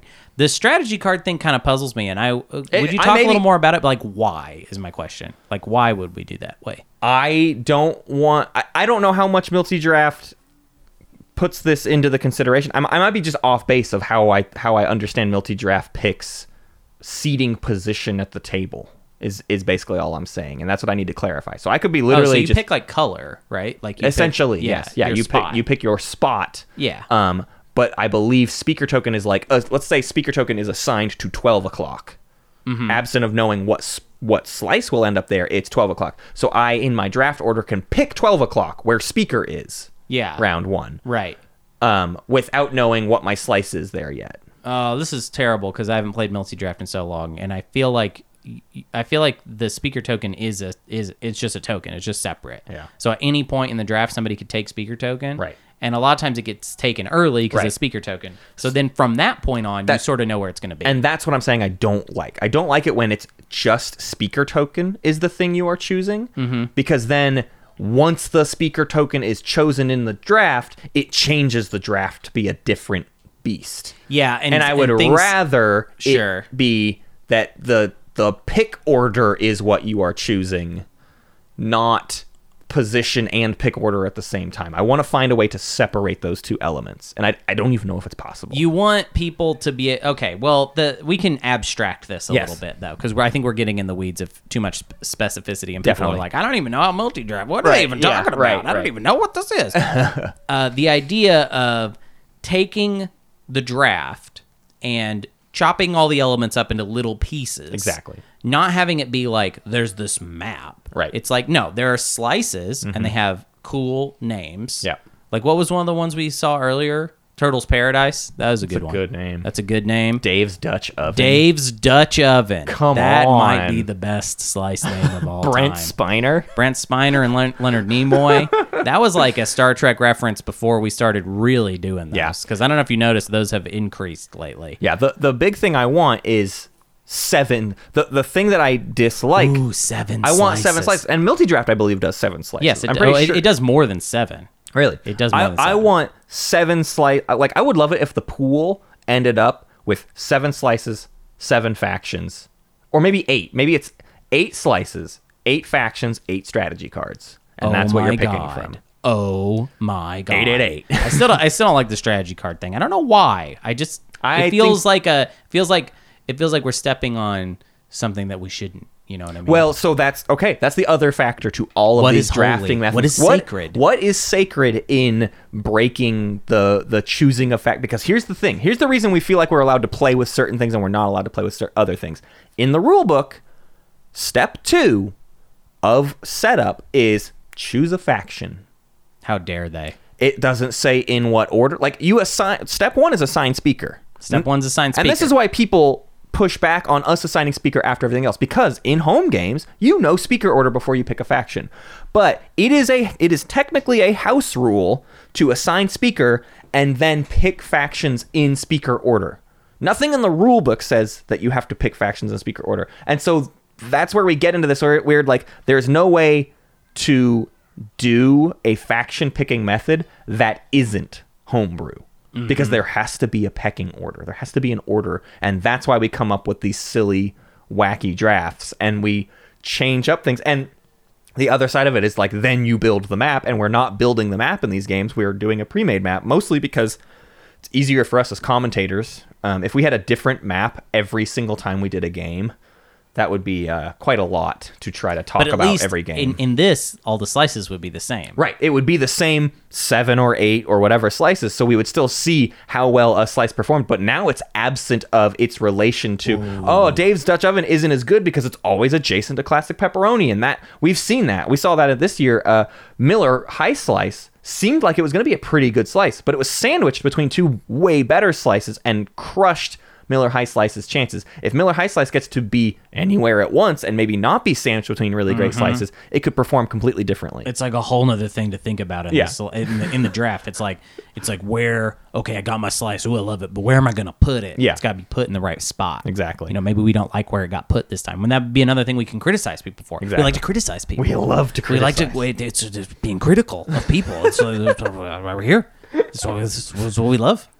Anyways, uh, I, I that's all very exciting, Matt. Yeah. Um, There's a I- lot of testing to be done to figure out what actually works in a tournament setting. I think but the thing I hate the most about the speaker token is that there isn't like a bunch of other tokens. Like it's Exactly. just this one thing by itself. That's what I'm saying, And, and it's that's- so hard to balance for that. That's why I'm saying in your brain, you just said that. In your brain, say those other tokens are the strategy cards for round one. so, but that's even what my that brain though did. doesn't work. I though, understand. because everybody gets one of the strategy cards. Because even the person with the speaker. So if it was like the speaker token, they don't get a strategy card, or like they get eighth pick. Now Ah. it doesn't make sense that they had speaker yeah, I, I, token. I hate that kind. yeah, the the speaker token introduces an asymmetry that throws off my ability to design a draft, and that's Yeah. that's the big problem. That's why I don't like specifically incorporating speaker token into the draft. It re- it just really throws me off, and I would rather see other types of decisions. But the big thing is, I mean, from 2019 to 2020 to 2021,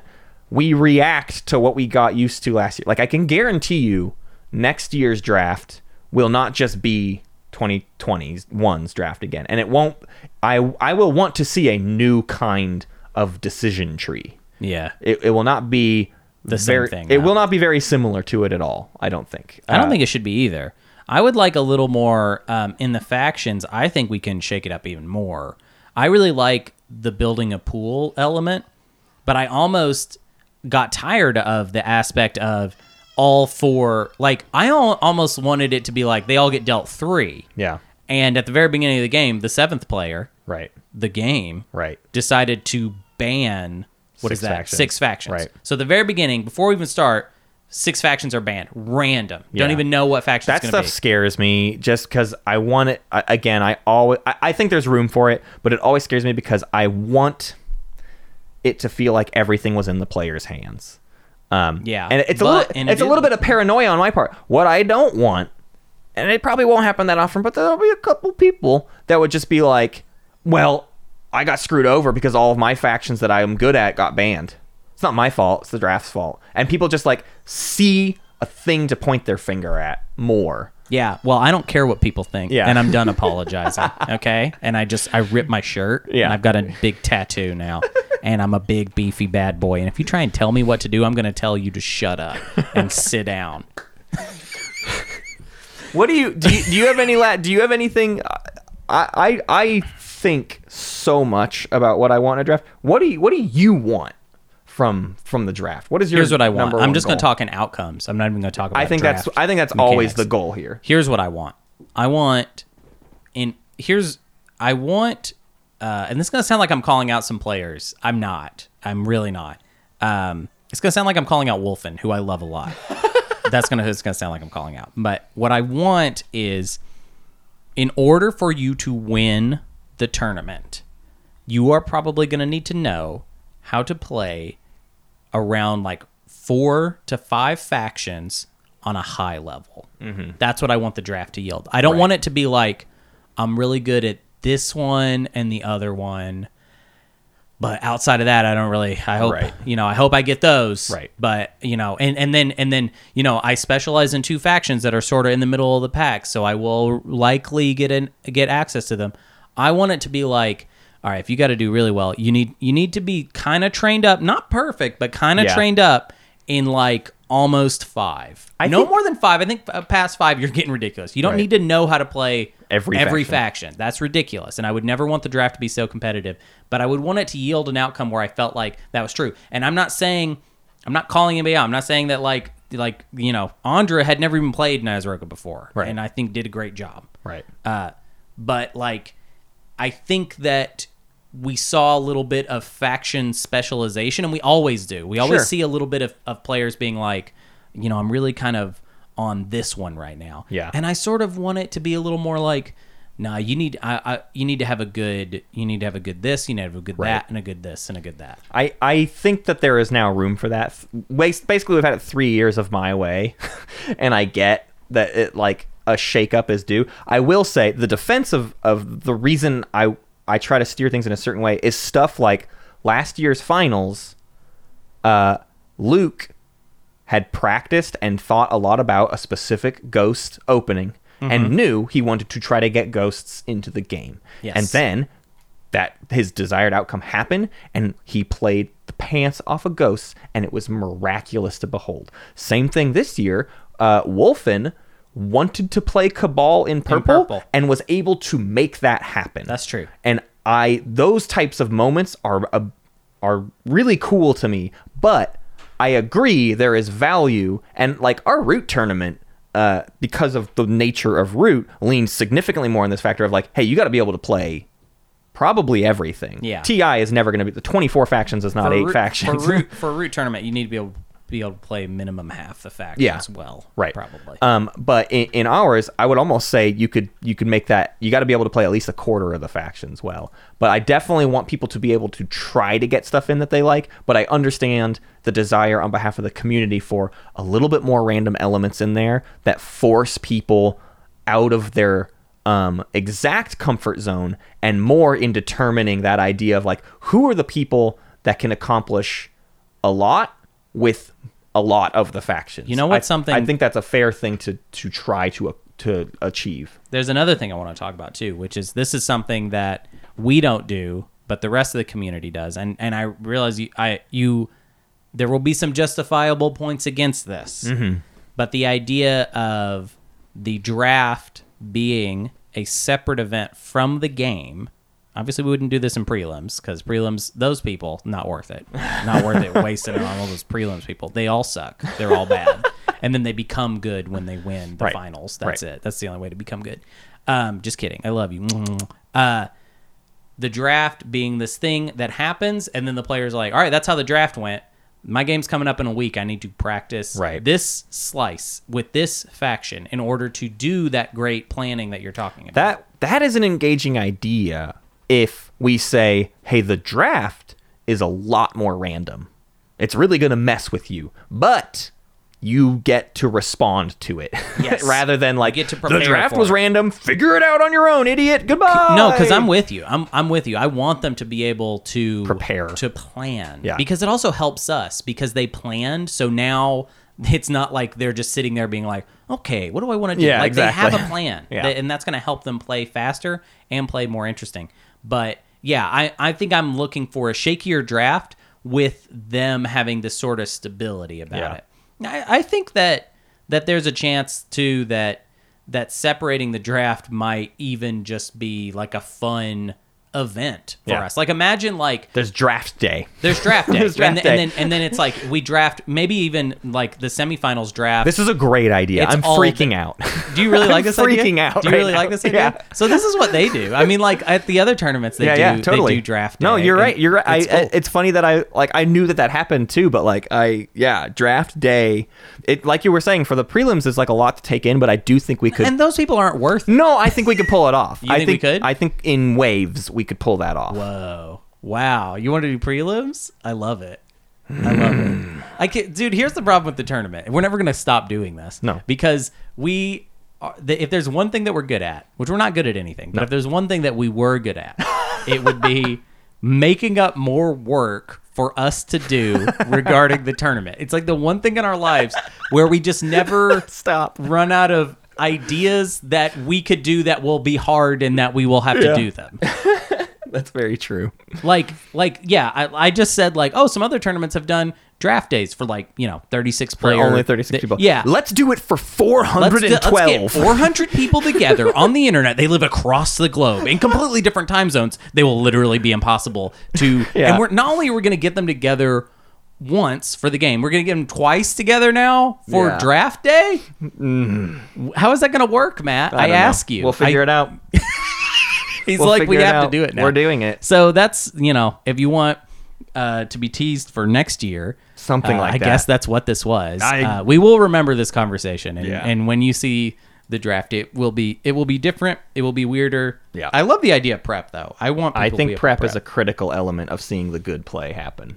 Um, I think I just for the like I very rarely actually feel that I talked you into something, and I think I just talked you, into got, something. Honey, you which I- got me so good. I can't believe I did that. I'm, I'm pretty stoked on myself. I'm gonna have a great day now because I'm like, yeah, I talked Matt into some stuff. he was like, oh, I don't know about this, and I was like, oh, you better listen, boy. And then he was like, yeah, that's great. We're doing that.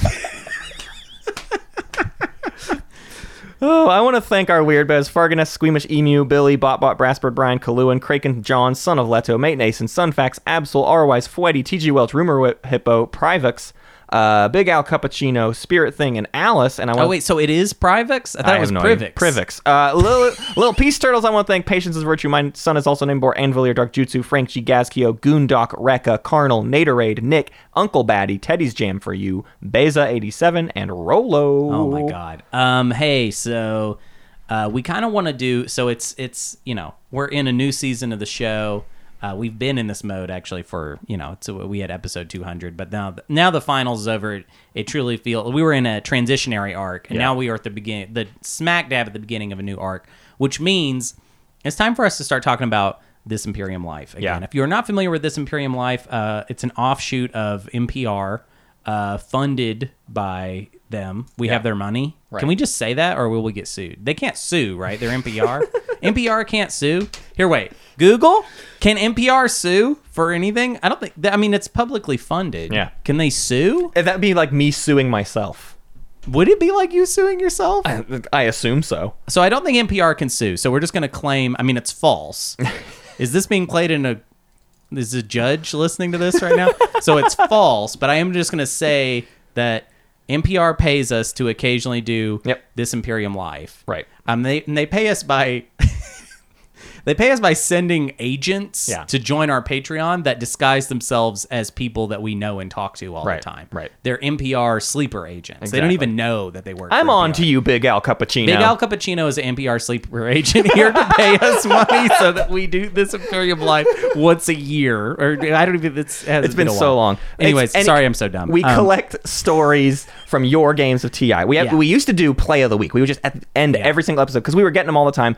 And the reason we, we haven't been getting them is we haven't put in the call out. So uh, officially today, we're putting the call out. Please send us your stories from in game. It can be your game winning play. It Yeah. can be round one, a cool thing that happened. It does not have to result in someone winning. It's just a cool moment that happened in ooh, your ooh, game. Ooh, ooh, can I open up this window real quick? Yeah, please do. Root, get on in here. Yeah. Oath, get on in here. I don't care. Send me game moments. Send me your root and oath game moments. Yeah. Send me your TI moments. Send, send me send me like I don't cosmic know, encounter. cosmic encounter moments. That would be a lot to have to explain to people because they might not know how that game works. Doesn't matter. What about like you're playing the T- the upcoming TIRPG and somebody does something? Yeah, cool, please though? do. That's a Send me that. Disintegrium live Yep, right there. yep. Um, Galactic Council new poll. It's out. Um, yeah, because we gotta we gotta turn this one around fast again. Oh my this God, was we gotta July's catch up. episode, and we gotta do August's yes, episode. Yes. yes. Um, so Galactic Council, here are your new options. You can vote on as many of these as you like, just like always. So the first one is why you should play Descent Legends in the Dark, which is just it's a game that Matt likes, so he put it on. Hunter. I haven't played it yet. So uh, EJ and I played a lot of Descent Second Edition. This new uh, version of the game is out. It's Mm-hmm. not Third Edition.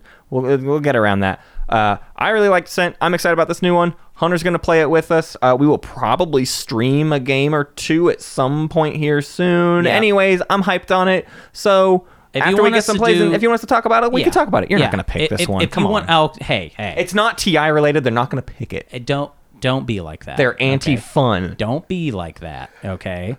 So maybe we'll just start a descent podcast. Maybe we'll start fifty podcasts. And they'll- Sure. And you'll there'll be one podcast that we Every do for day of the every week. Oh, day of the week. Three hundred and sixty five podcasts a year.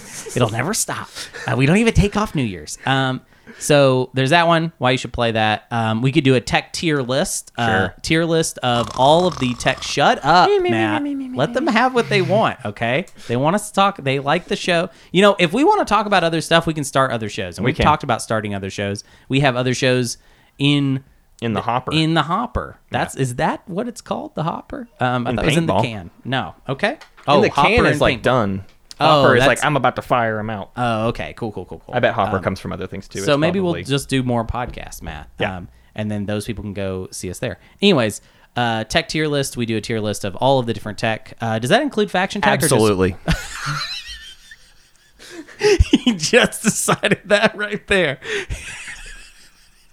He said abs- okay, so that's all tech, I guess. Uh, it sounds like it'll be harder with all the faction tech, Yeah. but he just did it. Um, here's your third option. it's funny because like Advanced Carrier Two and Carrier Two have to both Dude, exist. it's going to be a face off. Advanced Carrier 2 versus Carrier 2. um, okay, here's your third option improvise a Twilight Imperium scenario. And then the fourth option. So no, wait, let's we can explain what Oh, that go means. ahead. What is a CI scenario? Like if you look at the codexes, you Sure. have the Ordinian scenario, Right. You that you know it, it is the idea that we have sort of a scripted start Special of a start, TI game, yeah. maybe a couple homebrew rule, rules, Uh-huh. but especially like the setting and like the goals are different. And what Yeah. what could that be? Yeah. So yeah, there's a couple different classifications of uh, Galactic Council uh, poll options. there's what I'm going to call the experimental pick that is probably not right for the show. Gets like six votes. there's the there's the second one that is like solidly straight down the middle what the show is about Yeah. totally get it when you pick that Yeah. and i'm not going to disrespect you like this matt guy is i do it behind your back after Yes. we've turned the mics off Right. third option cool guy hot sexy option normally includes the word improvise yes. um, and then here's your fourth option, uh, which is Rudio Lab, which I feel like I kind of stepped on with the This Imperium That's Life okay. thing, but we could do a separate This Imperium Life only for Root, which Matt is calling Rudio Lab. because this Imper- this American radio. Yeah. This okay. we'll You break it got down for you. It's an NPR joke. This American Life, this Imperium Life, Radio Lab, Rudio Lab. Yeah. Yep. Yep. Yep. Yep. Yep. Yeah. Yep. yep. Uh, so there are your Galactic Council options. Uh, vote on as many as you would like. Uh, Homebrewers Guild. Okay, so finally, we this is in a future where we should have caught up. Yes. Uh, otherwise, I'm dead. Remember, I said Right. that I will be slain if we do not do a Homebrewers Guild This uh, week, this thing. past Yeah, weekend. that This you- past we're- weekend. We're, already past. So hopefully that happened. Otherwise, I uh, I I bid you farewell, um, and I miss you so much from the Ti afterlife. Um, so to make up for it, I'm pulling out the big guns for Homebrewers Guild this month. Um, give me factions. Give me homebrew factions. I'm going to play a homebrew faction game. Um, however, one caveat, just one little thing for Daddy.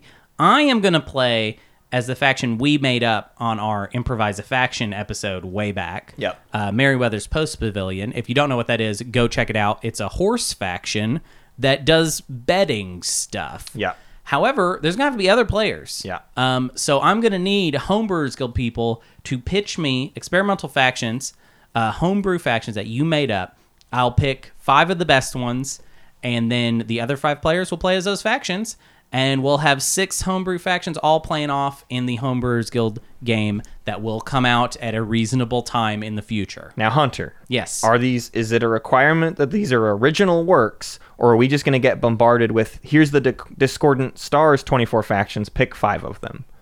Uh, how about this discordant stars that is a separate thing give me Yeah. let, let's let's keep that separate because that's a whole big thing That we and could i would like to address have later. time Yeah. to do to do that the other thing is that that we'll probably just play that sometime it's not really a homebrewers guild thing Yeah, yeah, Um, yeah. it- Homebrewers Guild is a, is about being in the moment. Yes. and s- sending us stuff that we're just fiddling around with, like this month. or Discordant whatever. Stars is its own thing, and I don't want to disrespect it by having Merriweather's Post Paz- Pavilion along with it. Like, Right. let's keep them dumb, or they don't have to be dumb. Eh, Let's keep them original and just like new stuff that you're coming with. Uh, Discordant Stars is like a whole thing. Yeah. Uh, so, Twitch, what are we doing? W- Well, lately we've been playing video games. Yeah, I've been trying to beat Mass Effect. Hunter is playing Fallout New, Fallout New Vegas. Vegas. Mm-hmm. I play generally in the afternoons. I don't have an exact time because it's kind of based on Molly's sleep schedule, but Wednesdays and Fridays, keep an eye on the Twitch in the afternoon. Something like 11 to 3 ish. Yeah, and I play in the evenings. Um, not every day, uh, but I'll d- during the week, anyways. Uh, I'll de- I'll probably be on like Mondays Yeah. and like maybe Thursdays, Fridays, that Right. kind of zone. And we'll have a TI game on um on Saturday. That generally Yeah. speaking, we're gonna try to do s- TI games on Saturdays uh, in the And American I'll do one morning. on Sunday too. Yeah, I'll that's also true. do a Sunday thing. Um, so YouTube, uh, you have a homebrew game, or I am no longer among Alive. the living. Right. So that's how that is right now. Yep. Um, so enjoy that, or or or don't. enjoy his death. Uh, Yeah. If you want to and you love us and we love you right back, you can give us a five star rating on Apple Podcasts and iTunes and wherever you listen to this show. And it helps increase our visibility. I don't know. I don't know what it does. It's algorithm stuff. We all live in a post algorithm world. We understand that hits and likes and buzzes are a good thing. So Buzzes. buzz us. What's a Come and buzz? buzz us us. Hey, shh. BuzzFeed, buzz us. I don't know. Uh, you can also find more information about our Patreon to help contribute to the show, our Twitter to just keep up with active events. We post there when we go live on Twitch and things like that. Uh, you can find our Discord where the community is better than ever. Uh, we just opened up a new meme town in on over on the Discord. Uh, the, Brian the Blarger of Meme Town has has run out of fuel in Meme Town Three. There's no more pins left. He We- ran out of fuel. we got too many pins in Meme Town 3. It is Mama Town Forever is now open. It's not called Mama That's the Town. new it's, it looks like Mama Town to me. It's called Meme Town Forever. So sort of. Anyways, you can find that Discord. You can also find our merch uh, at spacecatspeaceturtles.com. yeah, that's that's where that is. Um, okay, so uh, do you want to hear about my? Do you want to hear about these scars? so Your cat? I was sitting. We were watching. Uh, what were we watching? Uh, we were watching Star Trek: The Next Oh, Generation. oh, oh, were you? Were you watching Star Trek The Next Yeah, we're s- Generation? we're smack what a dab- surprise. We're smack dab in the middle of season three right now. We're actually in like there's a, like season three is uh, obviously much better than season two and season one, but there's a little bit of a slump in the middle. There's like a few episodes. that I aren't want great. you We're kind all of to in that. know that he does this off air too. He just, like all his whole existence right now is yeah. Star Trek. Anyway, so we're eating salsa and we're sitting there. We're, we have this little love seat where it'll be like me and Elena and Griffin and Ira. Griffin and Ira are cats. Oh. Um, and they sit with us. And actually, Ira is named after uh, Ira Glass from the, This American Life, which funny. is a kind of a tie in. And Griffin is named after Griffin McElroy, who's a podcaster. I like to call him Ah, so- my little Griffin McElcat. It's the so sweet baby lame. kitty. It's The so sweet lame. baby kitty, Griffin McElcat. God, it's so lame. Anyways, uh, we just name our cats after podcasters. So we're all just sitting there, and Elena gets up and she has some salsa, a big tub of salsa in her hand. She actually drops it on Ira, on his little kitty head. Doesn't actually Oh, no. hurt him, but he does scratch up my entire arm. Yeah. Uh, Hunter while looks like he is- got a tattoo. yeah, like it's like Ira's like gonna jump in the air, and he scratches me several times in like a millisecond. Yeah. So like I get scratched 15 times by a cat on my arm. There's like it's like, it was like bleeding in different places. Completely ridiculous. You got to be careful with these kitties, is what I'm saying. PSA out there: be careful with the kitties. Be careful with the kitty. You got anything to add? Uh, my cat is well behaved and perfect, and um, yeah, uh, that's it. Pat is perfect. Pat the Pat's- cat. How about that? Pat is very well behaved. That's true. That's true. But I kind of like my cats a little rowdy. You know what I mean? Like I'm a little rowdy. Like I'm a little. Weird. I go over to your house, and Griffin is nowhere to be seen. He gets pretty And Ira upset. is is doing a leaner around the corner, like who Well- let you back? You know what? I'm I, I've actually heard about this. This is kind of happening all over the place right now. These pandemic pets. Oh, dude. yeah, sure. Pandemic pets are not having Are not the same. Mm-hmm. They're not great with like other people because like Griffin for like the first entire year of his life, no one came by ever, Right. Except for my mom, and she stood outside. You know what I mean? Like, Right. So he was like the what the world. Is Is, two this people. house and these two people? Yeah. And the second somebody else comes, it's like, we're being invaded by aliens right now. That is a Martian, essentially.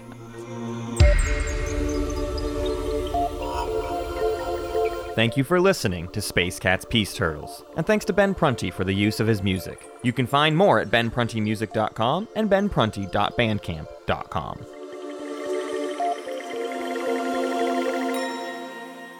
Pax Magnifica, Bellum Gloriosum.